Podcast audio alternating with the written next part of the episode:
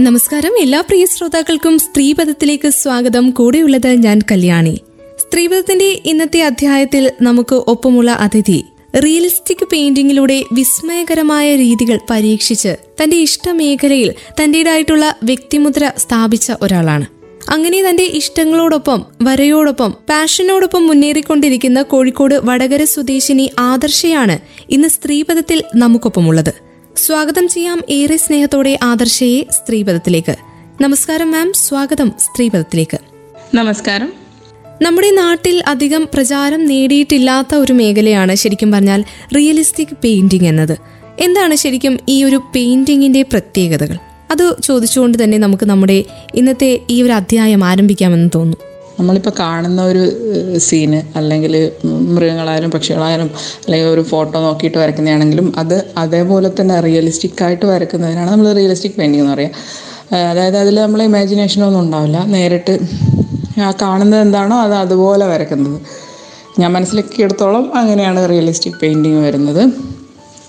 സാധാരണ ആക്രിലിക്കിൽ വരയ്ക്കുന്ന ചിത്രങ്ങളാണല്ലോ realistic touch കൊടുത്തുകൊണ്ട് അങ്ങനെയുള്ള റിയലിസ്റ്റിക് ചിത്രങ്ങളാക്കി മാറ്റുന്നത്.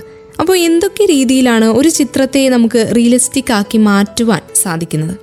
അക്രിലിക്കിൽ മാത്രമല്ല റിയലിസ്റ്റിക് പെയിന്റിങ് ഓയിൽ പെയിന്റിങ്ങിലൊക്കെയാണ് കൂടുതൽ ചെയ്യുന്നത്. വിദേശികളൊക്കെ ആണെങ്കിൽ കൂടുതലും അവർ ഓയിൽ പെയിന്റ് യൂസ് ചെയ്തിട്ടാണ് റിയലിസ്റ്റിക് ചിത്രങ്ങൾ വരയ്ക്കുന്നത്. അതാണ് കൂടുതൽ എളുപ്പം.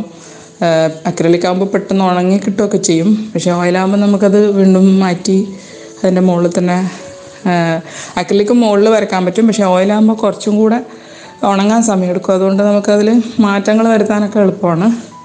പക്ഷേ ഞാൻ അക്രലിക്ക് തന്നെയാണ് ചെയ്യാറ്. ഓയിൽ പെയിന്റിങ് അങ്ങനെ ചെയ്യാറില്ല. പിന്നെ ഒരു ചിത്രം റിയലിസ്റ്റിക് ആയിട്ട് വരണമെങ്കിൽ നമ്മൾ അതിന്റെ ഓരോ ഡീറ്റെയിൽസും ഇപ്പം ഇപ്പോൾ ഒരു എന്താ പറയുക ഒരു ഒരു മൃഗത്തിനെയാണ് ചെയ്യുന്നതെങ്കിൽ അതിന്റെ കണ്ണ് രോമങ്ങൾ ഇതൊക്കെ നമ്മൾ ആ ഡീറ്റെയിൽസ് ചെയ്യുവാണെങ്കിൽ കൂടുതൽ അത് റിയലിസ്റ്റിക് ആയിട്ട് വരും. കണ്ണിൽ ഒരുപാട് കാര്യങ്ങളുണ്ട്. കാരണം ഒരു ഒരു ചിത്രം കാണുമ്പോൾ നമുക്കതൊരു ജീവനുള്ളതായിട്ട് തോന്നണമെങ്കിൽ അതിന്റെ കണ്ണുകൾക്കൊരു പ്രത്യേകത ഉണ്ടല്ലോ. അപ്പോൾ അതൊക്കെ കൂടുതൽ ശ്രദ്ധിക്കേണ്ടി വരും റിയലിസ്റ്റിക് ചെയ്യുമ്പോൾ. അപ്പോൾ മാം ശരിക്കും പഠിച്ചതൊക്കെ ചിത്രകല തന്നെയായിരുന്നു. ഏത് പ്രായം മുതലാണ് ചിത്രകലയോട് താല്പര്യം തോന്നി തുടങ്ങുന്നത്? പഠിച്ചത് ചിത്രകലയല്ല. ചെറുപ്പത്തിലെ വരക്കുമായിരുന്നു സ്കൂളിൽ നിന്നൊക്കെ മത്സരങ്ങൾക്കൊക്കെ പോകാറുണ്ടായിരുന്നു പക്ഷേ അങ്ങനെ പഠിക്കാനൊരവസരം കിട്ടിയിട്ടില്ല. പിന്നെ കുറച്ച് വലിയ ക്ലാസ്സിലൊക്കെ എത്തിയപ്പോൾ പിന്നെ പഠിത്തത്തിലേക്ക് പോയി. ഞാൻ ഫിസിക്സ് ആയിരുന്നു എടുത്തത്. പിന്നെ കോളേജൊക്കെ കഴിഞ്ഞ ശേഷം കേരള മ്യൂറൽ പെയിന്റിങ് കുറച്ച് കാലം പഠിച്ചിട്ടുണ്ട്. മലയാള കലാഗ്രാമം മാഹി അവിടെ ചേർന്നിട്ടാണ് പഠിച്ചത്. അത് കോഴ്സ് കംപ്ലീറ്റ് ചെയ്തിട്ടില്ല. അപ്പോഴത്തേക്ക് കല്യാണമായി.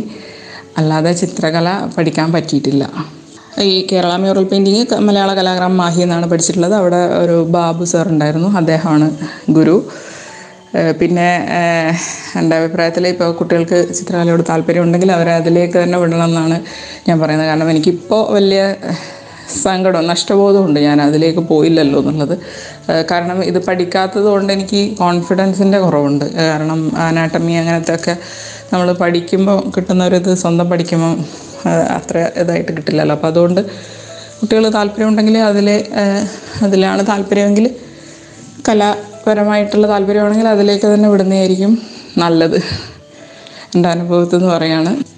പിന്നെ ഇപ്പോൾ ഇപ്പോഴത്തെ തലമുറയിൽ കുറച്ചുകൂടെ കലകൾക്കൊക്കെ പാരൻസ് തന്നെ ഇമ്പോർട്ടൻസ് കൊടുക്കുന്നുണ്ട്. ഞാനൊക്കെ പഠിക്കുന്ന കാലത്ത് ഇങ്ങനത്തെ എക്സ്ട്രാ കരിക്കുലർ ആക്ടിവിറ്റീസിനേക്കാളും പഠിത്തത്തിനായിരുന്നു പാരൻസൊക്കെ ഇമ്പോർട്ടൻസ് കൊടുത്തിരുന്നത്. അതുകൊണ്ടായിരിക്കാം പിന്നെ അതിലേക്ക് അങ്ങനെ വിട്ടിട്ടില്ല. അതിന്റെ നഷ്ടബോധം ഇപ്പോൾ ഉണ്ട് വിസ്മയിപ്പിക്കുന്ന ഒരു ത്രീ ഡി അനുഭവം ചിത്രങ്ങളിലൂടെ നൽകാനാണ് ഒരു പരീക്ഷണം എന്ന നിലയിൽ മാം ഇങ്ങനെ പുതിയ തരത്തിലുള്ള പരീക്ഷണങ്ങൾ അല്ലെങ്കിൽ എക്സ്പെരിമെന്റ്സ് റിയലിസ്റ്റിക് പെയിന്റിങ്ങിലൂടെ ചെയ്യുന്നത്. അപ്പോൾ അങ്ങനെ ഒരു ചിന്ത ഇങ്ങനെ ഒരു വെറൈറ്റി ആയിട്ടുള്ള രീതിയിൽ ട്രൈ ചെയ്യണമെന്നൊരു ചിന്ത എപ്പോഴാണ് തുടങ്ങിയത്? ത്രീ ഡി ചെയ്യണമെന്ന് തോന്നിയത് ഇപ്പോൾ നാട്ടിലെത്തിയ ശേഷം പെയിന്റിങ് കുറച്ച് എന്താ പറയുക കാര്യമായിട്ട് ചെയ്യാമെന്ന് വിചാരിച്ചു. അപ്പോൾ എന്തെങ്കിലും ഒരു വ്യത്യസ്തമായിട്ട് എന്തെങ്കിലും ചെയ്യണമെന്ന് തോന്നി. അപ്പോഴാണ് ഈ മെസ്സിയുടെ ഒരു ഫോട്ടോ കണ്ടത് അതിൽ ബോൾ പിടിച്ചിട്ടുള്ളത്. അപ്പോൾ അതിങ്ങനെ പുറത്തേക്ക് പ്രൊജക്റ്റ് ചെയ്ത് വരച്ചാൽ നന്നായിട്ട് നന്നായിരിക്കും തോന്നി. അങ്ങനെ ചെയ്ത് നോക്കിയതാണ്. ആദ്യം എങ്ങനെ ഇത് എന്ത് മെറ്റീരിയൽ കൊണ്ട് ചെയ്യും എന്നൊക്കെ ഒരുപാട് എന്താ പറയുക സംശയങ്ങളുണ്ടായിരുന്നു ഒരുപാട് ചെയ്ത് നോക്കിയിട്ടാണ് അവസാനം അത് ഫിക്സ് ആയത്. അതിന് നല്ല റെസ്പോൺസ് ആയിരുന്നു. അതുകൊണ്ട് വീണ്ടും അതിലേക്ക് തന്നെ ഇറങ്ങി. അങ്ങനെയാണ് അടുത്ത പുലിയെ ചെയ്തിട്ടുള്ളത്. പിന്നെ ശരിക്ക് റിയലിസ്റ്റിക് പെയിന്റിങ് ചെയ്യുന്ന ഒത്തിരി പേരുണ്ടെന്ന് തോന്നുന്നു കേട്ടോ കേരളത്തിൽ എനിക്ക് അങ്ങനെ അറിയില്ല. പക്ഷേ ഇതിപ്പോൾ ത്രീ ഡിയും കൂടെ ആയതുകൊണ്ടാണ് കേട്ടോ ഇതിന് പ്രത്യേകത വന്നത്. ഈ റിയലിസ്റ്റിക്കിൽ ത്രീ ഡിയും കൂടെ വന്നതുകൊണ്ടാണ് എന്റെ പെയിന്റിങ്സിന് പ്രത്യേകത വന്നത്. അല്ലാതെ റിയലിസ്റ്റിക് ചെയ്യുന്ന വേറെ ആൾക്കാരുണ്ടാവാം. അറിയില്ല കേട്ടോ.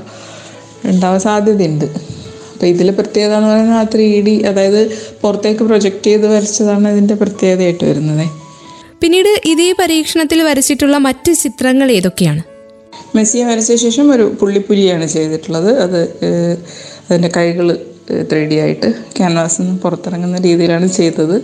ഈ രണ്ടെണ്ണമേ ചെയ്തിട്ടുള്ളൂ ത്രീ ഡിയിൽ ഇപ്പം നമുക്കറിയാം മാം കല എന്നത് ഒരു ഹോബിയായി ചെയ്യുന്നവരുണ്ട്. അല്ലെങ്കിൽ തന്നെ വരുമാനത്തിന് വേണ്ടിയിട്ട് ചെയ്യുന്നവരുണ്ട്. മാം എങ്ങനെയാണ് ഈ കലയെ കാണുന്നത്? ഞാൻ ഹോബിയായിട്ട് തന്നെയായിരുന്നു ഇത്രയും കാലം വരച്ചുകൊണ്ടിരുന്നത്.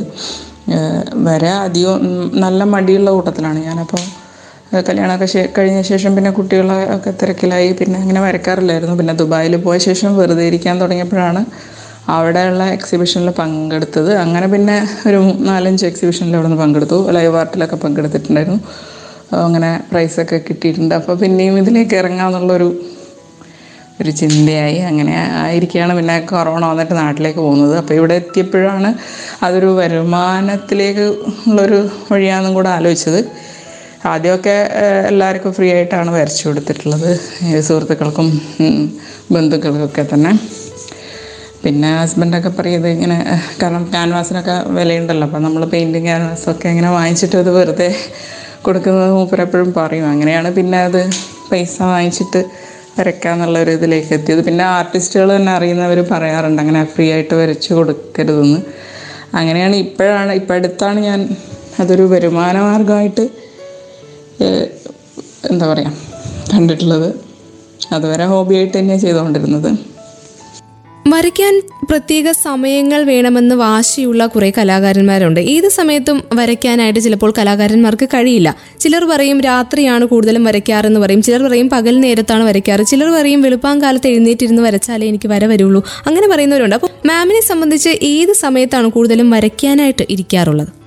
വരയ്ക്കാൻ പ്രത്യേക സമയം എന്ന് വെച്ചാൽ ഇതിൽ നമ്മുടെ മൂഡ് ഒരു ഇമ്പോർട്ടന്റ് ആയിട്ടുള്ള കാര്യമാണ്. ഏത് കലയായാലും നമുക്കൊരു മൂഡുണ്ടെങ്കിലല്ലേ ചെയ്യാൻ പറ്റുള്ളൂ. ഞാൻ അധികവും ചെയ്യാറ് രാത്രിയാണ്. എല്ലാവരും ഉറങ്ങിയ ശേഷം ഇരുന്നിട്ടാണ്. ആ- ഒരു സമയമാണ് എനിക്ക് കൂടുതൽ എന്താ പറയുക നല്ലൊരു സമയമായിട്ട് തോന്നാറുള്ളത്. രാത്രി പാട്ടും വെച്ചിരുന്ന് അങ്ങനെ വരയ്ക്കും. ചിലപ്പോൾ രാവിലെ മൂന്ന് മണി വരെയൊക്കെ വരക്കാറുണ്ട്. അങ്ങനെ പെയിന്റിങ് കൊടുക്കേണ്ട ദിവസമൊക്കെ ആണെങ്കിൽ രാത്രി വരയ്ക്കുന്നതാണ് കൂടുതൽ ഒരു നല്ലതായിട്ട് എനിക്ക് തോന്നാറുള്ളത്. വേറെ ശല്യങ്ങളൊന്നും ഉണ്ടാവില്ല ഒരു ഒച്ചപ്പാടും ഉണ്ടാവില്ല. നല്ല സുഖമായിട്ടിരുന്ന് വരയ്ക്കാൻ പറ്റും. എന്റെ മക്കൾ ചെറിയ കുട്ടികളാണ്. അതും ഞാൻ ഈ രാത്രി വരയ്ക്കാനിരിക്കുന്നതിന്റെ ഒരു കാരണമാണ്. കാരണം ഒരു ഡിസ്റ്റർബൻസും ഇല്ലാതെ നമുക്ക് ഇരുന്ന് വരയ്ക്കാൻ പറ്റും. പകലാകുമ്പോൾ അവരിങ്ങനെ ഇടയിൽ കൂടെ കളിക്കുന്നതുകൊണ്ട് അത്ര ഒരു ഇതായിട്ട് വരയ്ക്കാൻ പറ്റില്ല. അതുകൊണ്ടും കൂടെയാണ് രാത്രി ഇരുന്ന് വരയ്ക്കുന്നത്. പിന്നെ മാമിന്റെ ഒരു അഭിപ്രായത്തിൽ ഈ ഒരു മേഖലയിൽ നിന്നും സ്ഥിരമായി വരുമാനം കിട്ടണമെന്നുണ്ടോ? വരുമാനം എന്ന് വെച്ചാൽ നമ്മൾ കുറേയൊക്കെ ഞാൻ മനസ്സിലാക്കിയിടത്തോളം ഭാഗ്യവും കൂടെയാണ്. ചില ആളുകൾ എനിക്കിപ്പോൾ ദുബായിൽ അവിടെ എങ്ങനെ ഭയങ്കര വരയൊന്നും അല്ലെങ്കിലും ഒത്തിരി പെയിന്റിങ്സ് വിറ്റുപോയിട്ടുള്ള ആൾക്കാരെ എനിക്കറിയാം. അവർ എന്താ പറയുക ഈ പറഞ്ഞ പോലെ ഭാഗ്യമാണത് എന്നാണ് ഞാൻ മനസ്സിലാക്കിയത്. അങ്ങനെ സ്ഥിരമായിട്ട് വരുമാനം ഉണ്ടാക്കുന്ന ഒരുപാട് പേരെ എനിക്കറിയാം.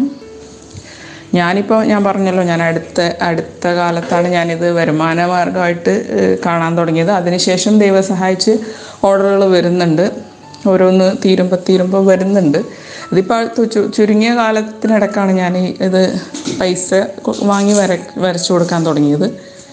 ഇതിനിടയ്ക്ക് തന്നെ ദുബായിൽ ആർട്ട് ഇൻസ്ട്രക്ടറായിട്ട് ജോലി ചെയ്തുവല്ലേ? എന്താണ് ദുബായിലെ ആർട്ട് അനുഭവങ്ങൾ എന്തൊക്കെയാണ്? അതെ ദുബായിൽ ആർട്ട് ഇൻസ്ട്രക്ടറായിട്ട് ജോലി ചെയ്തിട്ടുണ്ട്. വളരെ നല്ല അനുഭവമായിരുന്നു. അവിടെ എല്ലാ തരത്തിലുള്ള കുട്ടി അതായത് എല്ലാ ഏജിലുള്ള കുട്ടികളും ഉണ്ടായിരുന്നു. ഞാൻ കൈകാര്യം ചെയ്തിരുന്നത് തീരെ ചെറിയ കുട്ടികളുടെ സെക്ഷനാണ് അപ്പം നല്ല അനുഭവമാണ്. പിന്നെ ഒരു കാര്യം ചിത്രകലാ ആസ്വാദകരുടെ കാര്യത്തിലാണെങ്കിലും കലാകാരന്മാരുടെ കാര്യത്തിലാണെങ്കിലും നമ്മുടെ നാട്ടിൽ നിന്നും അവിടെ ദുബായിലുള്ള ആർട്ട് ആസ്വദിക്കുന്നവർ അല്ലെങ്കിൽ ആർട്ട് കലാകാരന്മാരുടെ ഒരു പ്രത്യേക പ്രധാനപ്പെട്ട വ്യത്യാസങ്ങൾ എന്തൊക്കെയാണ്? മാം ശ്രദ്ധിച്ചിട്ടുണ്ടോ? അങ്ങനെയുള്ള വ്യത്യാസങ്ങൾ. കലാകാരന്മാരുടെ വ്യത്യാസം പറയുകയാണെങ്കിൽ അവിടെ എമിറാത്തികളാണെങ്കിൽ അവർ റിയലിസ്റ്റിക് തന്നെയാണ് അധികം ചെയ്യുന്നത്. ഈ കുതിരകളെ പെയിന്റിങ്ങിനൊക്കെ അവിടെ ഭയങ്കര ഡിമാൻഡാണ് അതേസമയം പുറത്തുള്ള അല്ലെങ്കിൽ നമ്മൾ ഇന്ത്യക്കാരായാലും ബാക്കിയുള്ള വിദേശികളൊക്കെ ആയാലും അധികവും അവിടെ ചെയ്യുന്നത് മോഡേൺ ആർട്ടാണ് അതിനാണ് അവിടെ നല്ല ഡിമാൻഡുള്ളത് അബ്സ്ട്രാക്റ്റ് ആർട്ട് മറ്റേ ഇങ്ങനെ കോരി ഒഴിച്ചിട്ടൊക്കെയുള്ള പോറിങ് ആർട്ടൊക്കെ അവിടെ നല്ല ഡിമാൻഡാണ് പക്ഷേ എനിക്കെന്തോ അത് അങ്ങനെ മാനസികമായിട്ട് എനിക്ക് ഈ മോഡേൺ ആർട്ടിനോട് വലിയ താല്പര്യമില്ല. പിന്നെ ആസ്വാദകർ പറയുകയാണെങ്കിൽ അവിടെ കുറച്ചുകൂടെ ജെനുവൻ ആയിട്ടുള്ള ആളുകളാണ് വരുന്നത്. ഇപ്പോൾ എക്സിബിഷനൊക്കെ ആണെങ്കിൽ അവർ വാങ്ങിക്കും. പൈസ അവർക്ക് അത്ര വിഷയമല്ല. ആർട്ടിനോടുള്ളൊരു ഒരു എന്താ പറയുക അഭിനിവേശമുണ്ട്. അത് തന്നെയാണോ വാക്കെന്ന് എനിക്കറിയില്ല. അതേസമയം നമ്മൾ മലയാളികളാണെങ്കിൽ ഇത് എന്നോട് അവിടെയുള്ള ഒരു ആർട്ടിസ്റ്റ് പറഞ്ഞ കാര്യമാണ്. മലയാ അതായത് ഞങ്ങൾ അവിടെ ഒരു മലയാളി സമാജത്തിന്റെ ഒരു എക്സിബിഷൻ വെച്ചിട്ടുണ്ടായിരുന്നു. അപ്പോൾ അതിലൊന്നും ആരും അങ്ങനെ എല്ലാവരും ഇങ്ങനെ കണ്ടിട്ട് പോവാണ്. മലയാളികളാണ് മൊത്തം. അപ്പോൾ അവർ പറഞ്ഞു നമ്മൾ മലയാളികളെ ഒരു പ്രത്യേകത എന്താണെന്ന് വെച്ചാൽ കല ആസ്വദിക്കും. പക്ഷേ അവർ പൈസ മുടക്കി വാങ്ങിക്കില്ല. ഇത് ഞാൻ പറഞ്ഞല്ല വേറൊരു ആർട്ടിസ്റ്റ് പറഞ്ഞതാണ്. അപ്പോൾ ആ ഒരു വ്യത്യാസം എനിക്കും തോന്നിയിട്ടുണ്ട്. നമ്മുടെ നാട്ടിലാകുമ്പോൾ എല്ലാവരും കണ്ട് ആസ്വദിക്കുക എന്നല്ലാതെ അങ്ങനെ പൈസ മുടക്കാൻ മടിയുണ്ടെന്നാണ് എനിക്ക് തോന്നിയിട്ടുള്ളത്. പിന്നെ നമ്മുടെ നാട്ടിലിപ്പോൾ ഈ പ്രിന്റ് ഇഷ്ടം പോലെ ഇറങ്ങിയിട്ടുണ്ടല്ലോ. അപ്പോൾ അത് ചെറിയ വിലക്ക് കിട്ടും. അപ്പോൾ അധികം ആളുകളും ആ കുറഞ്ഞ വിലക്ക് കിട്ടുന്ന ആ പെയിന്റിങ് തന്നെ വാങ്ങിച്ചിട്ട് വീട്ടിൽ വെക്കാനാണ് കൂടുതൽ താല്പര്യം കാണിക്കുന്നതെന്ന് തോന്നുന്നു. കാരണം ഒറിജിനൽ പെയിന്റിങ് ഒക്കെ ആകുമ്പോൾ പൈസ കൂടുതലാണ്. ഇതിന്റെ വ്യത്യാസം ഒട്ട് മനസ്സിലാവുകയില്ല. പെട്ടെന്ന് നോക്കുമ്പോഴൊന്നും ഒറിജിനലാണോ പ്രിന്റാണോ ഒന്നും മനസ്സിലാവില്ല. അതുകൊണ്ടാണെന്ന് തോന്നുന്നു നമ്മുടെ നാട്ടിലാണ് അത് കൂടുതൽ കാണുന്നത് ഈ പ്രിന്റ് വാങ്ങിക്കുന്നത്. അതേസമയം അവിടെ ദുബായിലൊക്കെ ആണെങ്കിൽ ശരിക്കുള്ള പെയിന്റിങ്ങിന് തന്നെയാണ് ഡിമാൻഡ് ഉള്ളത്. അങ്ങനെ ഒരു വ്യത്യാസവും കണ്ടിട്ടുണ്ട്. വരയ്ക്കാനായിട്ട് ഒരു സ്പേസ് കിട്ടുക എന്നുള്ളത് തന്നെയാണ് ഏതൊരു കലാകാരനെയും കലാകാരിയെയും സംബന്ധിച്ച് വീണ്ടും വരയ്ക്കാനായിട്ട് ഒരുപക്ഷെ നമ്മളെ പ്രേരിപ്പിക്കുന്നത്. അപ്പോൾ കുടുംബത്തിന്റെ ഒരു പിന്തുണ എത്രത്തോളമാണ് ഒരു കലാകാരിക്ക് ആവശ്യം? കുടുംബത്തിന്റെ പിന്തുണ എന്തായാലും ആവശ്യമാണ്. ഇവിടെ എല്ലാവരും വരയ്ക്കാൻ പിന്തുണ തരുന്നവർ തന്നെയാണ്. അതിന്റെ കാര്യത്തിലൊന്നും ബുദ്ധിമുട്ടുണ്ടായിട്ടില്ല. ഞാൻ പറഞ്ഞല്ലോ എനിക്ക് മടിയാണ്. അതാണ് ഇതിന്റെ പണ്ടൊന്നും ഇതിലേക്ക് ഇറങ്ങാഞ്ഞത് തന്നെ. അതിനൊക്കെ ഇപ്പം നഷ്ടബോധം തോന്നുന്നുണ്ട്. ചിത്രകലയിൽ തന്റേതായിട്ടുള്ള വ്യക്തിമുദ്ര പതിപ്പിച്ചുകൊണ്ട് റിയലിസ്റ്റിക് പെയിന്റിംഗിൽ വേറിട്ട വഴിയിലൂടെ സഞ്ചരിച്ച് പുതിയ പുതിയ പാതകൾ തേടിയെടുക്കുന്ന തിരക്കിലാണ് കോഴിക്കോട് വടകര സ്വദേശിനി ആദർശ എന്ന പെയിന്റർ ആദർശയുടെ വിശേഷങ്ങൾക്കൊപ്പം ഇന്നത്തെ സ്ത്രീപഥവും പൂർണമാകുന്നു. ഇത്രയും സമയം സ്ത്രീപഥത്തിൽ നിങ്ങൾക്കൊപ്പം ഉണ്ടായിരുന്നത് ഞാൻ കല്യാണി. തുടർന്നും കേട്ടുകൊണ്ടേയിരിക്കൂ radio Mangalam ninety one point two നാടിനൊപ്പം നേരിനൊപ്പം.